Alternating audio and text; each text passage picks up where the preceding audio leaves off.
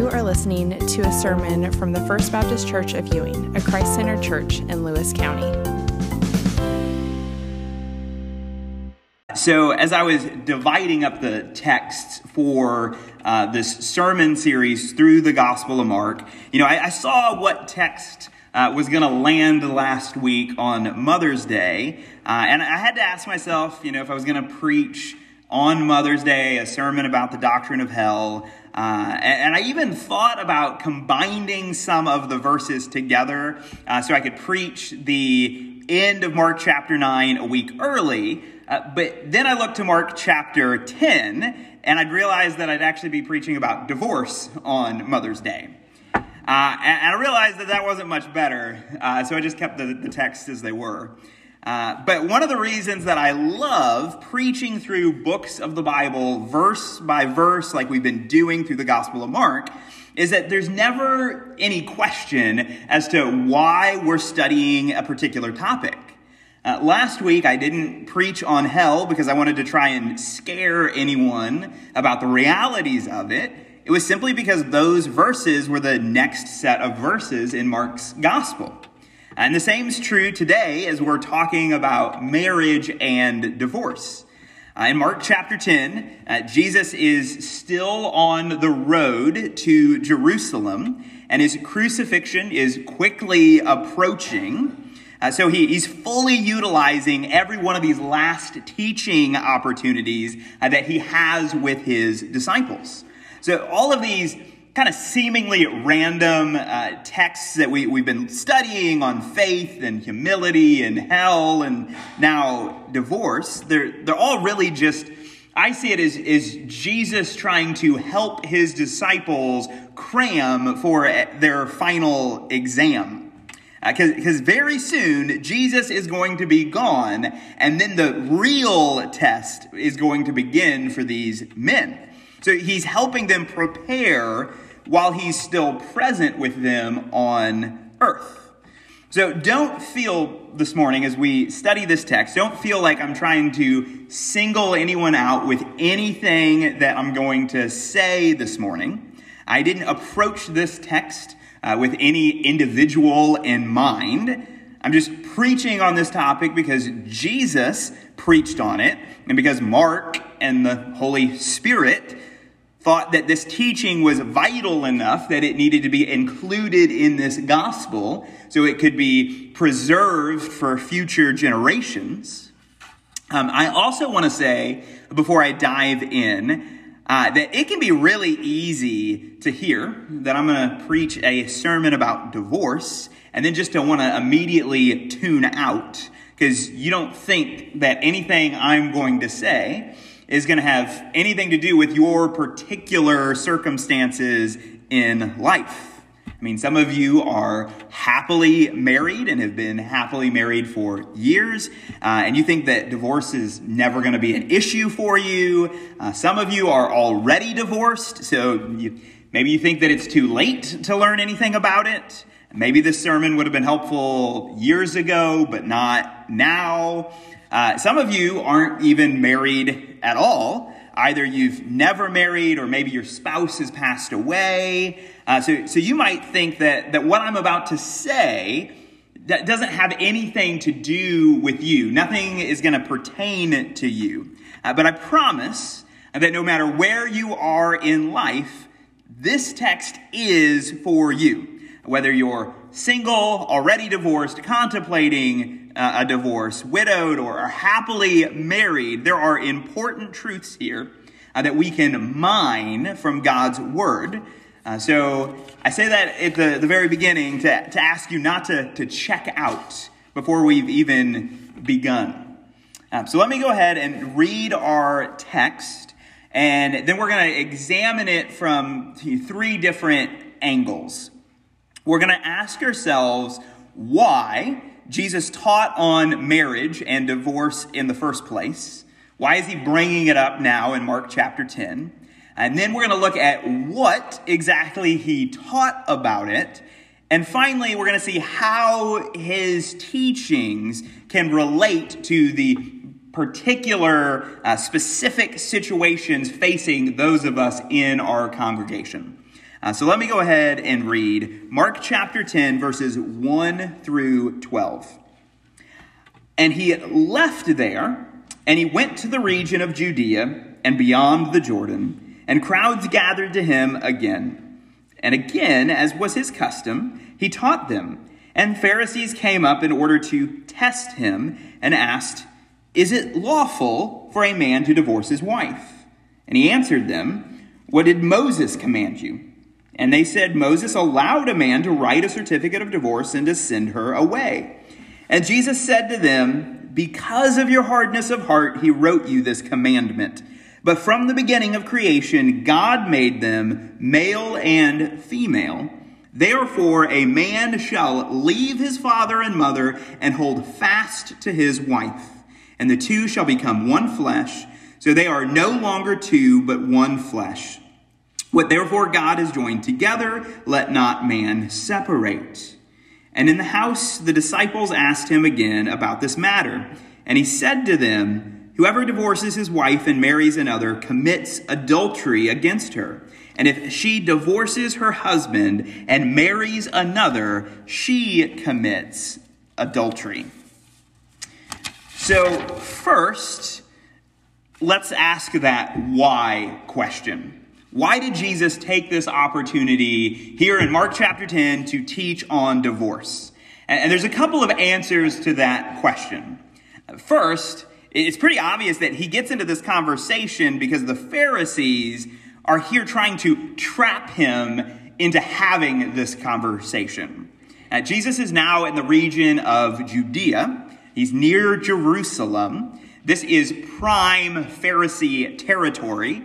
So Jesus is in a, a much more hostile area to his ministry than he ever experienced over in Galilee.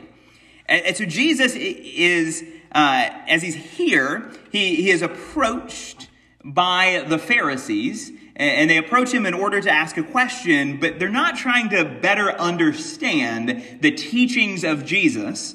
They're simply trying to trap Jesus. Uh, several chapters ago, you may remember, I talked about John the Baptist and how King Herod had him imprisoned and then beheaded.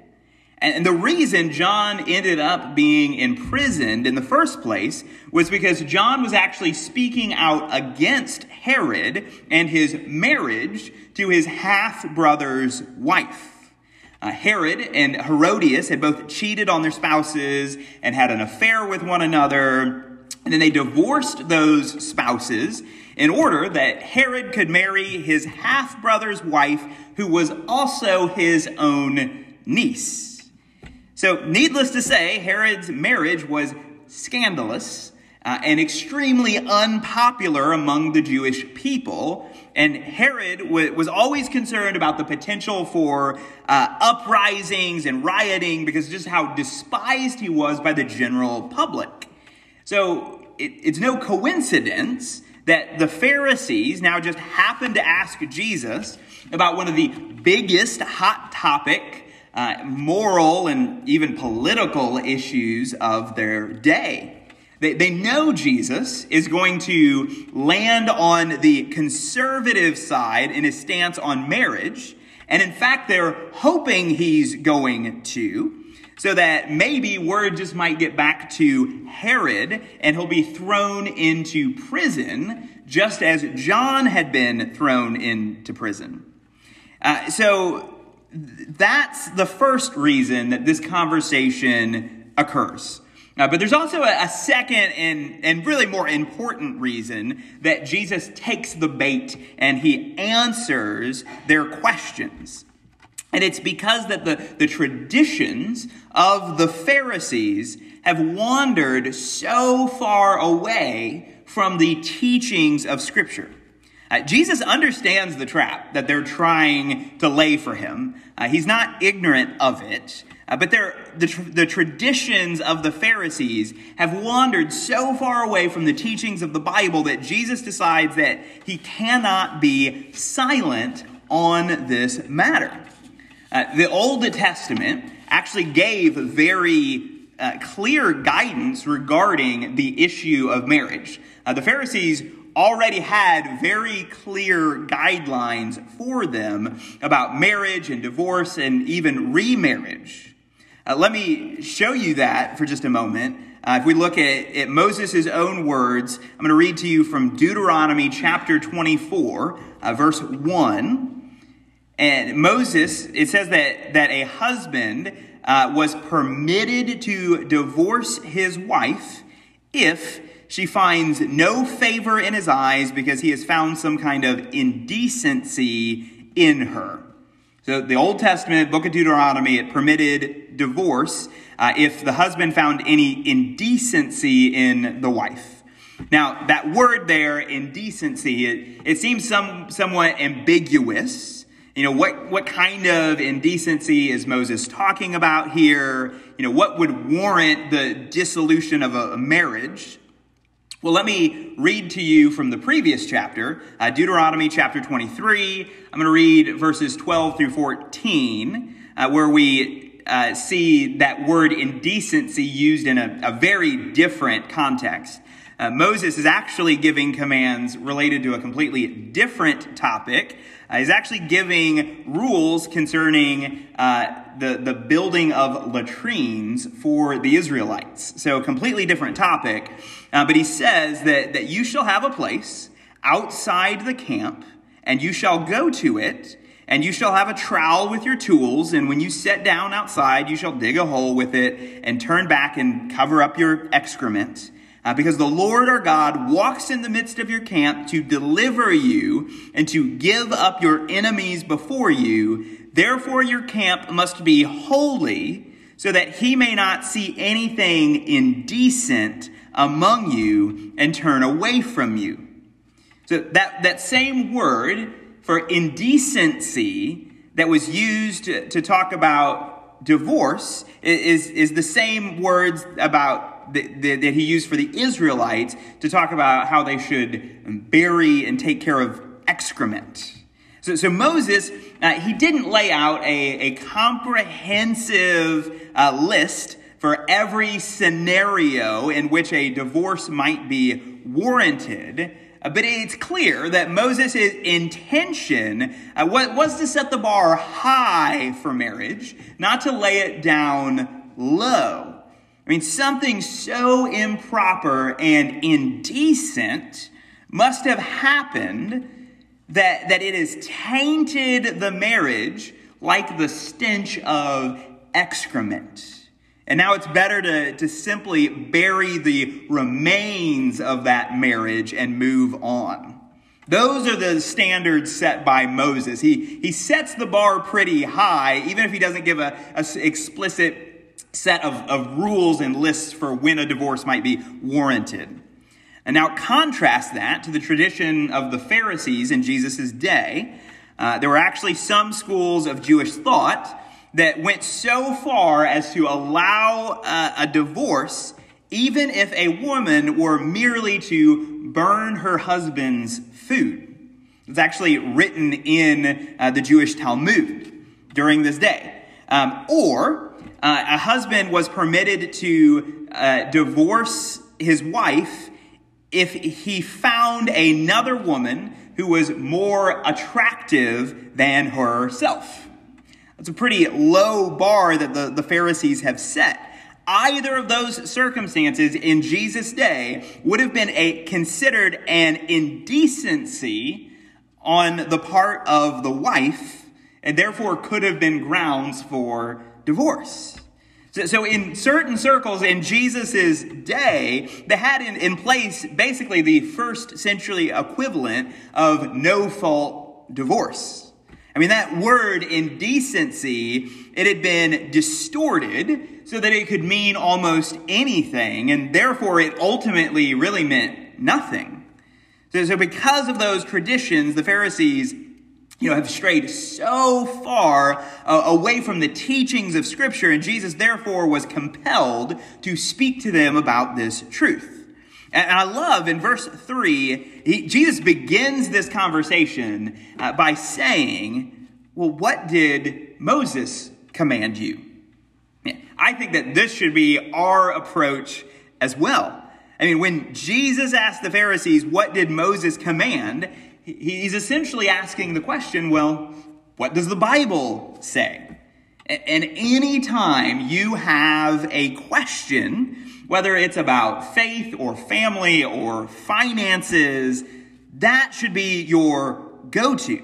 Asking that question, well, what does the Bible say? Our views on marriage or morality or anything in between must, must never come from the traditions of a misguided culture. They must instead be determined solely by the teachings of the Bible. So, so that's our why question. But let's move on to look at the what question. What was Jesus' teachings on marriage and divorce? Uh, there are some today that, that like to argue that, that Jesus didn't really talk about this topic. He didn't talk a lot about marriage. He didn't talk a lot about sexuality or, or any of that stuff. But it, it's clear from this passage that Jesus actually had a lot to say. Um, as I said before, the Pharisees were very quick to approve of divorce. Uh, they tell Jesus in verse 4 that Moses allowed a man to write a certificate of divorce to send her away. And that Jesus then is quick to respond to that saying that it was only because of their hardness of heart that he wrote them this commandment. So, so, Jesus is saying that though divorce might be sometimes, you know, have been permitted, it was never intended to be a part of God's original design. He says that from the very beginning of creation, God made them male and female. Therefore, a man shall leave his father and mother and hold fast to his wife, and the two shall become one flesh. So they are no longer two, but one flesh. Therefore, what God uh, has joined together, let not man separate. So, from Jesus' words here, let me just walk you through three components of God's original intent for marriage. And I think that can help shed some light on how we should understand divorce. First, it's clear that marriage is a part of God's original created order. Jesus says from the beginning of creation, God made them male and female. Therefore, a man shall leave his father and mother and hold fast to his wife. So, marriage was not an institution ever devised by man. It was designed from the very beginning by none other than God himself. And since it was a part of his created order, only he is able to decree how marriage can be defined. And Jesus is echoing and affirming what Moses wrote about God's design and intent for marriage from the very beginning, which is a lifelong union between one man and one woman. Not one man and another man, not one woman and another woman, not one man and multiple women. The, the intent was that one man who shall leave his father and mother, and who will hold fast to his wife. Till death do they part when they are separated by God, not by anyone else. So, regardless of your own circumstances in life, whether you're single or married or widowed or divorced, Uh, we, we should all stand in unison around God's original design and purpose for marriage. We should all be champions of the cause of marriage as God created it. And we, we should mourn what it has become and how it has been broken and distorted by the agendas of our society. We, we should recognize that creation will always flourish most when it holds fast to how it was originally made. So, so marriage is, is a part of God's created order. Secondly, marriage is in and of itself a new creation. It, gives you a new identity. Let me start again there in verse 7. Uh, Jesus says that therefore, a man shall leave his father and mother and hold fast to his wife, and the two shall become one flesh. So they are no longer two, but one flesh. What therefore God has joined together, let not man separate. We're told that in marriage, that the two are, are to hold fast to one another.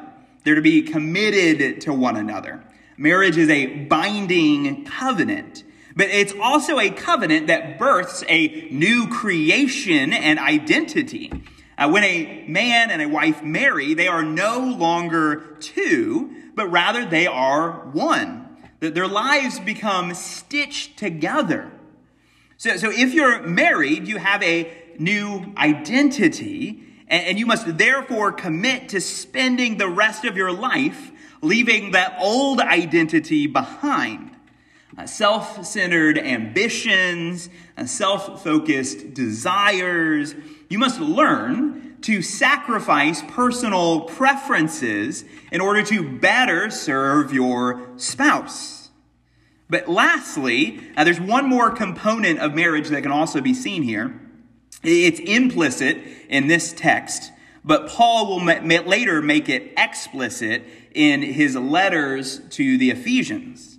It's the reality that marriage is also intended to be a, a reflection of the new creation and identity that you become when you first follow Christ. At the end of Ephesians chapter 5 and verse 31, let me read to you this. Paul quotes both Jesus and Moses here, saying, Therefore, a man shall leave his father and mother and hold fast to his wife, and the two shall become one flesh. Uh, so he, he echoes those same words as Jesus and Moses, but then he also adds to that in verse 32, saying that this mystery is profound, and I am saying that it refers to Christ and his church. So, marriage doesn't just bring about a new creation and identity between a man and a woman. It's a reminder and reflection of the new creation you become in Christ. Marriage is a covenant between a husband and wife, but it's a reminder also of the far greater covenant between Christ and his church. So if you're married, uh, but you're not a Christian, please know that you'll never understand that covenant that you have made with your spouse until you understand the covenant that the Lord wants to make to you through his gospel. I mean, he committed himself to you. He sacrificed his own needs for yours all the way to the point of being crucified on a cross. And it's only when you begin to understand Jesus' sacrifice for you that you'll ever begin to understand the sacrifices that a husband and a wife must be willing to undertake for their spouse. It's only when you understand the covenant that he wants to make with you through the gospel that you'll begin to understand that covenant of marriage as well. So, so that's God's original intent for marriage according to Jesus. And now, you know, that we've seen the why Jesus taught about this and we've looked at what he taught, I want to spend the last few minutes looking at that how question. How do these verses relate to you and I today? And it's here that I want to address some of the specific ways that Jesus' teachings will relate to the, the different categories of individuals that we have here uh, in our church. Uh, verse 10, you see that Jesus, he talks uh, with the Pharisees, uh, you know, finishes that conversation, and then the disciples ask him more questions on the matter when they're alone with him in a house. And then privately, Jesus teaches them. He says that whoever divorces his wife and marries another commits adultery against her.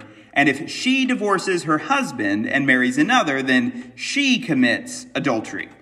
So, thinking about these verses, uh, let me first speak to those in the room who are currently married. What, what does this mean for you? I mean, it would appear, at least at first glance, that Jesus in these verses uh, seems to leave no room for divorce. At, at first glance, it, it seems to say that under no circumstances are you allowed to leave your spouse because if you do and you go and marry someone else, then you're committing adultery. And there, there are actually Christians who uh, believe this. Uh, they hold to what's called a permanency view of marriage, uh, where divorce is never allowed for any reason, uh, even in extreme circumstances where you might need to separate from your spouse. Uh, you're, not, you're not really technically divorced, uh, which is why you commit adultery if you go off and remarry, uh, because you were never technically not married. Uh, and I have great respect for those who hold this view. Uh, and I understand that there can be in house disagreements on this. Uh, but I don't think that that's the Bible's view on marriage and divorce. Uh, many of you are probably aware of the passage in the Gospel of Matthew uh, when Jesus is teaching on divorce in Matthew. he adds, an exception clause. He says, Matthew chapter 5, verse 32, he says that I say to you that anyone who divorces his wife, except on the ground of sexual immorality, makes her commit adultery. So, so to me, it seems clear that Jesus is making exceptions where divorce is biblically permissible. Not that it's ever encouraged, but it, it is nonetheless permissible. And that Greek word that Jesus uses for sexual immorality is actually uh, porneia, which covers a whole host of deviant sexual behaviors, from cheating on your spouse to homosexual tendencies. Uh, in the modern era, this would include uh, pornography, um, anything that is not holding fast from one spouse to the other in a faithful, lifelong, one flesh union. So, so, Jesus allowed for multiple exceptions where divorce might be permissible. Not encouraged, but permissible. Uh, I don't remember uh, the author, uh, but I've, I've heard it described this way uh, several times before uh, that divorce is an amputation sometimes necessary for the preservation of life. An amputation sometimes necessary for the preservation of life. I mean, nobody just goes off and chops off a limb just because they want to. Uh, but if an emergency amputation could save your life, you recognize that sometimes it really is medically necessary. Uh, but, but if divorce is permissible, uh, let me ask you, as we're looking at this text here in Mark, why doesn't Mark include that exception clause like Matthew did? Well, I think the reason that Mark leaves it out is so often because humans want to run to those exceptions and think that those are actually the norm. We, we want to uh, run to those exceptions and we want to make them the norm. In, in Jesus' day, as Mark is writing this to his original audience, the laws on divorce were so lax among the Jews that everyone knew divorce was permissible. He didn't need to make this clear. Mark didn't need his audience to know that there would be certain circumstances where divorce might be necessary.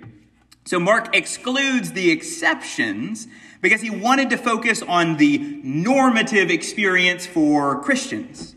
Normally, the term divorce should not ever be a part of a Christian's vocabulary. So if you're married, uh, even if you've been married for a number of years, uh, my encouragement to you this morning would be never even to bring up that dreaded D word to your spouse. Because every time you do, uh, even if you're not serious when you talk about it, you run the risk of cracking that foundation of your marriage. Might just be a small, seemingly insignificant crack at first, but eventually it's going to erode away that foundation, and you put your marriage one step closer to collapse. So that's my encouragement for those of you who are married. Uh, but let me speak for a moment to those who are already divorced. And to you, I just, I just want to say, never feel like you have committed some kind of unforgivable sin. Because the overarching message and teaching of, of Jesus, the overarching message of Scripture, is not one of condemnation, but one of charity and grace for those who have faith in Christ. There, there can be legitimate reasons, as we've seen, where a divorce might be necessary, uh, especially if there's any kind of abuse. And sometimes it's not even your fault at all. But even for those who do sin by divorcing, there, there is still grace that can be had. As Christians, we, we take all sin seriously, or at least we should. Uh, but we never want to elevate one sin over another. We, we never want to go on a witch hunt for any particular kind of sin. And none of us have any stones to cast anyway, uh, because even if we're not guilty of divorce, we're all just as guilty of our own sins. Um, this, this may be better suited for um, a different sermon on a, a different day. Uh, but I also don't see, and there's some disagreement on this, but I also don't see divorce as uh, biblical grounds for permanently barring individuals from church leadership either. Uh, when you read passages like uh, 1 Timothy chapter 3, and when Paul talks about elders or pastors, and he talks about uh, deacons, uh, he, he says that they should be husbands of one wife. But I think that Paul is referring to the current faithfulness of husbands to their wives, literally being a one wife kind of guy. I don't think Paul is trying to exclude those uh, specifically who have been divorced from holding either of the two offices of a local church. Uh, so, so past sins from which you have repented, especially sins that were from before you were even a believer, they should not prevent you from serving and being a part of the body of Christ uh, and utilizing the gifts that God has bestowed upon you through His grace. Uh, so even if you're divorced, even uh, if, if that divorce was not for a biblically warranted reason, know that there is grace. That God can still use you to be a part of his body. Uh, know that, that even though some marriages may fail, Jesus will not. So if you've submitted to him as Savior, he will hold you fast and there is no sin, there is no force of evil that could ever pluck you from his hand. You will never be divorced from Christ. So, so that's my encouragement to those who have been divorced. Uh, but finally, let me just give a quick word of encouragement for those who are single or even widowed. Uh, though most of these verses that we've studied here this morning, they, they are talking about those who are married. I think it's important to recognize who is teaching on this topic. It's a single dude, Jesus. He was never married in his entire life. Uh, but, but he taught more on marriage than a lot of married people ever did. Uh, the Apostle Paul is the same way. The majority of wisdom that we receive on marriage in the New Testament comes from guys like Jesus and Paul who were never married. Which means that the institution of marriage should never be championed by just those who are currently husbands or wives. Marriage is a community project. No couple can ever survive uh, the obstacles of this broken world by themselves. We, we are all desperately in need of outside encouragement and wisdom and insight from others that can offer different perspectives from their own unique vantage points in life. Married Christians need single and widowed Christians. And likewise, single and widowed Christians need married Christians as well. there's not a one of us that can run this race of life alone. We all need to be encouraging and spurring one another on. Uh, I was reading uh, through some statistics earlier this week, and I, I read that in 1910, uh, 10% of U.S. marriages ended in divorce. Uh, in 1948, those numbers had risen to 25%. Uh, and now those numbers are approximately 50%. Uh, half of all marriages today end in divorce, and the only reason most researchers say that that number hasn't risen above 50% is the reality that, that many more people now are simply not opting to marry in the first place. It's not that uh, people aren't still separating, it's just that uh, people aren't getting married in the first place.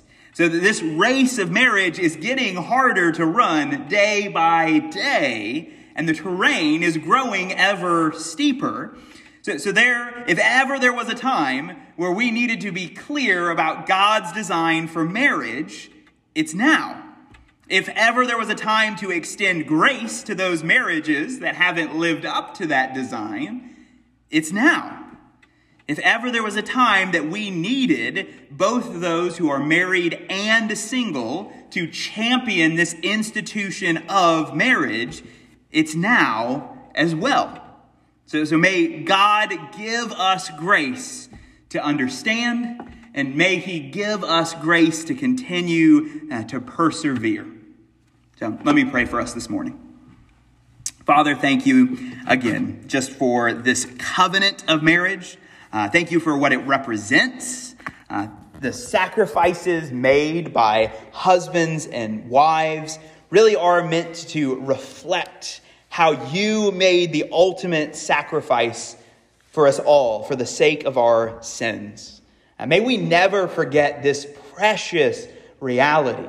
May, may that be the hope upon which all of us in this room, married or not, may all of us place our hope and faith in that.